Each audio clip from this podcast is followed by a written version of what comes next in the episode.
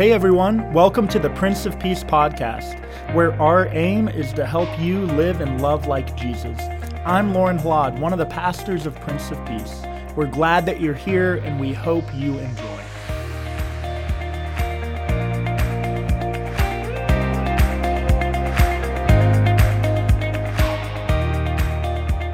Hey there, and thanks for tuning in. This week's sermon was preached on Pentecost Sunday, and it's all about the Spirit's role and seeming absence in our lives and what, what we do when we feel lost, when we feel like we're all alone. Um, I hope that you get something out of this. This sermon is dedicated to everyone who's carrying a heavy burden. Um, you all know who you are. You are loved beyond measure. Well, good morning. It is Pentecost Sunday, and what a rich collection of scripture we, we have for today. The reading from Genesis about Babel, the reading from Acts about the Holy Spirit descending after 50 days of waiting. The disciples were waiting for that gift of the Spirit, and how all people were heard and known and accepted. This new community that was created um, on that Pentecost day, this new radiant vision for humanity where all could hear the gospel in their own native tongue. And then we have the reading from John, where Jesus was preparing his disciples before his death and resurrection for what was to come. And he was giving them a word of encouragement that the Father would send the advocate, one of the names that we have for the Holy Spirit. The advocate the comforter, the guide, the paraclete, the one who would walk alongside, the one who would live inside. All of these texts about the Holy Spirit. And yet, if you're anything like me, I'm willing to bet that at times in your life, you wonder what is this Spirit? What is the Holy Spirit? Where is God? And we echo out the question that Philip had for Jesus just show us the Father. Just show up, God. Can you just do something? Prove that you're here. Because our lives are filled with seasons seasons of great joy and excitement, and seasons that are difficult. It doesn't take long in our lives to realize that at times we feel like God is absent or distant.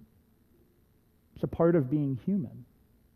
And our question is that question that Philip has Where are you? Could you show up? We hear the promises again and again and again. We gather week after week after week. But if we're all brutally honest with ourselves, we wonder, don't we? Or am I the only one? No. Where are you, God? In the midst of this transition, right?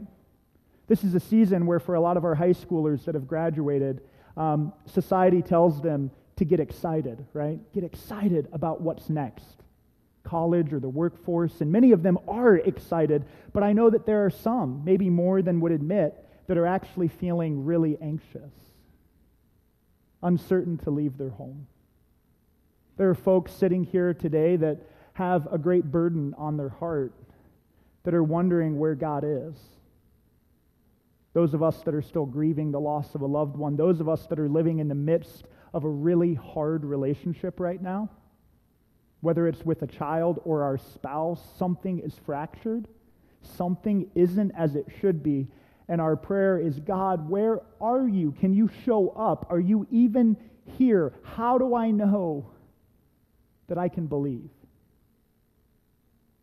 And thinking about the Holy Spirit, this mystery, this divine life force, this, this creative force in our world. I was reminded of a story earlier this week. Earlier this week, I had the joy of traveling to Denver, Colorado, back to Littleton, where I had served as an intern. And it's a neat week because last night the group from Abiding Hope showed up here at our doorstep. So I was in their community this week, and then now they're in this community. But while I was out there on behalf of the Haitian Timoun Foundation, on a fundraising trip, I was walking down memory lane, right?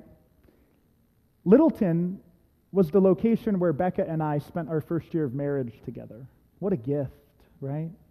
And at Abiding Hope, they had a practice. I don't know if it's still in place or not, but Wednesdays were to be a study day, a study day for the pastoral staff.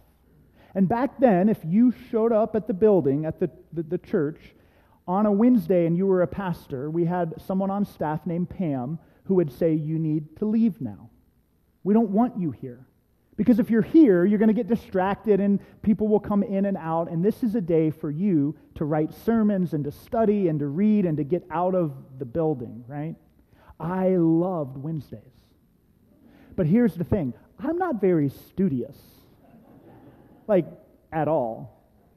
You guys know Pastor Kim, our last intern. She's studious.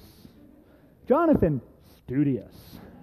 Lorne, not studious. Becca always had Wednesday off.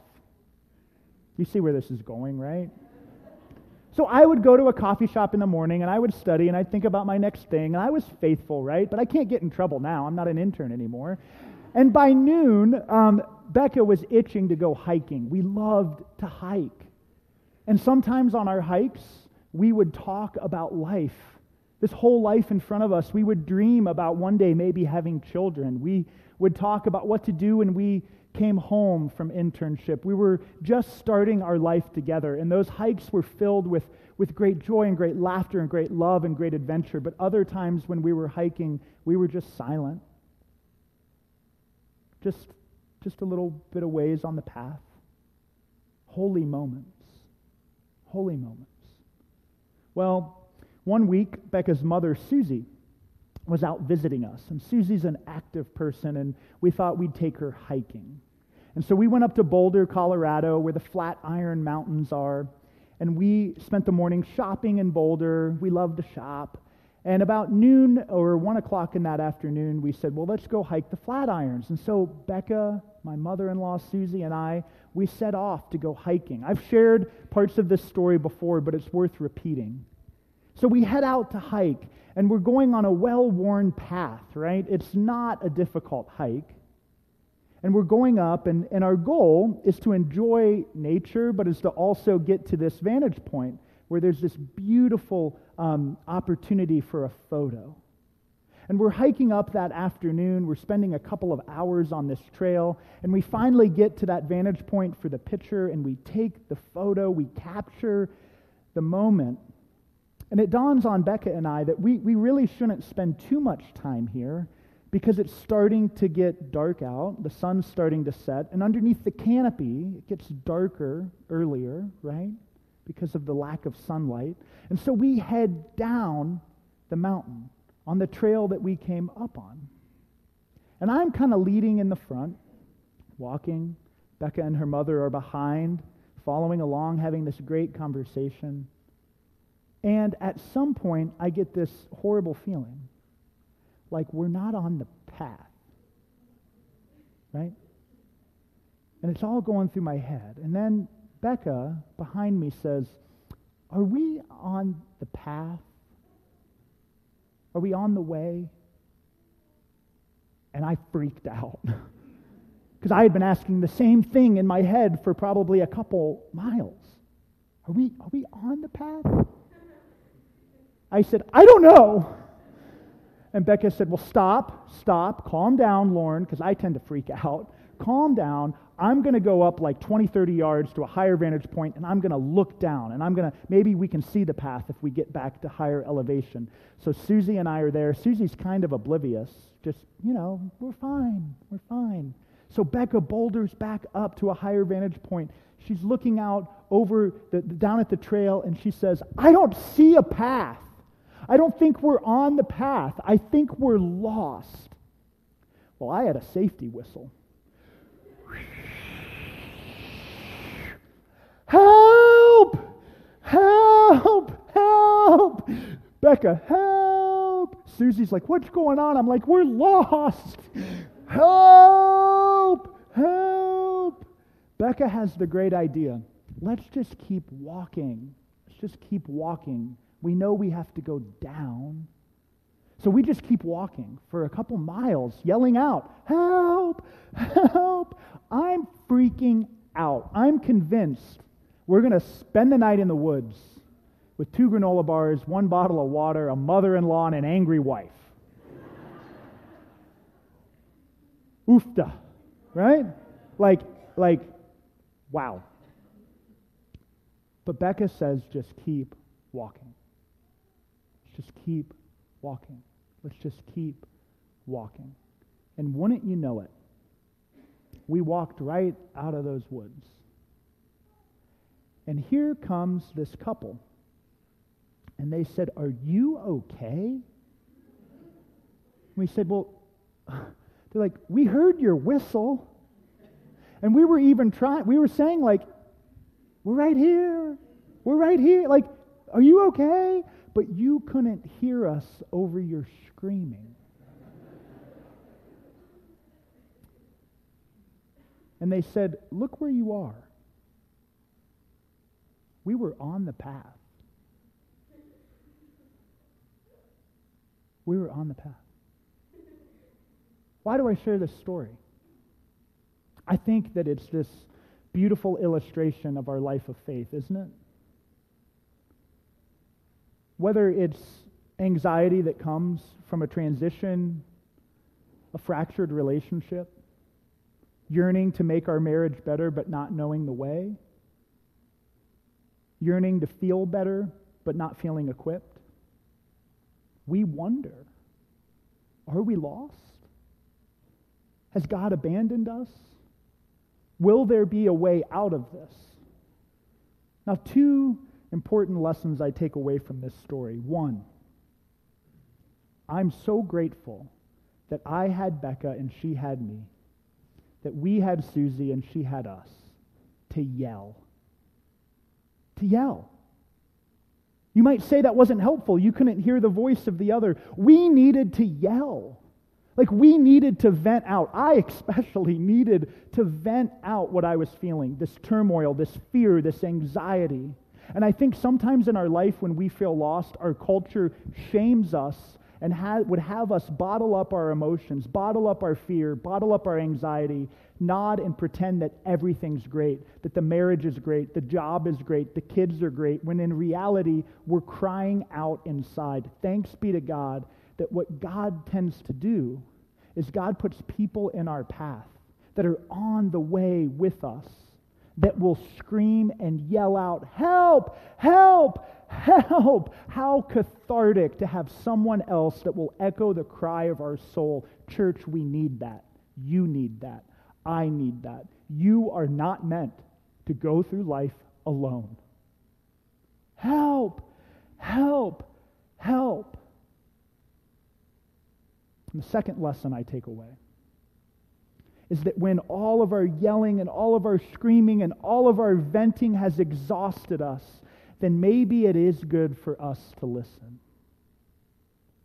To listen to that still small voice of a fellow pilgrim who's crying out, I'm right here.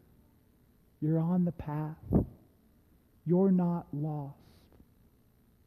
You see, when we go through anxiety, we wonder where God is we also need to quiet our soul in a way that can hear the still small voice of God saying, I am with you.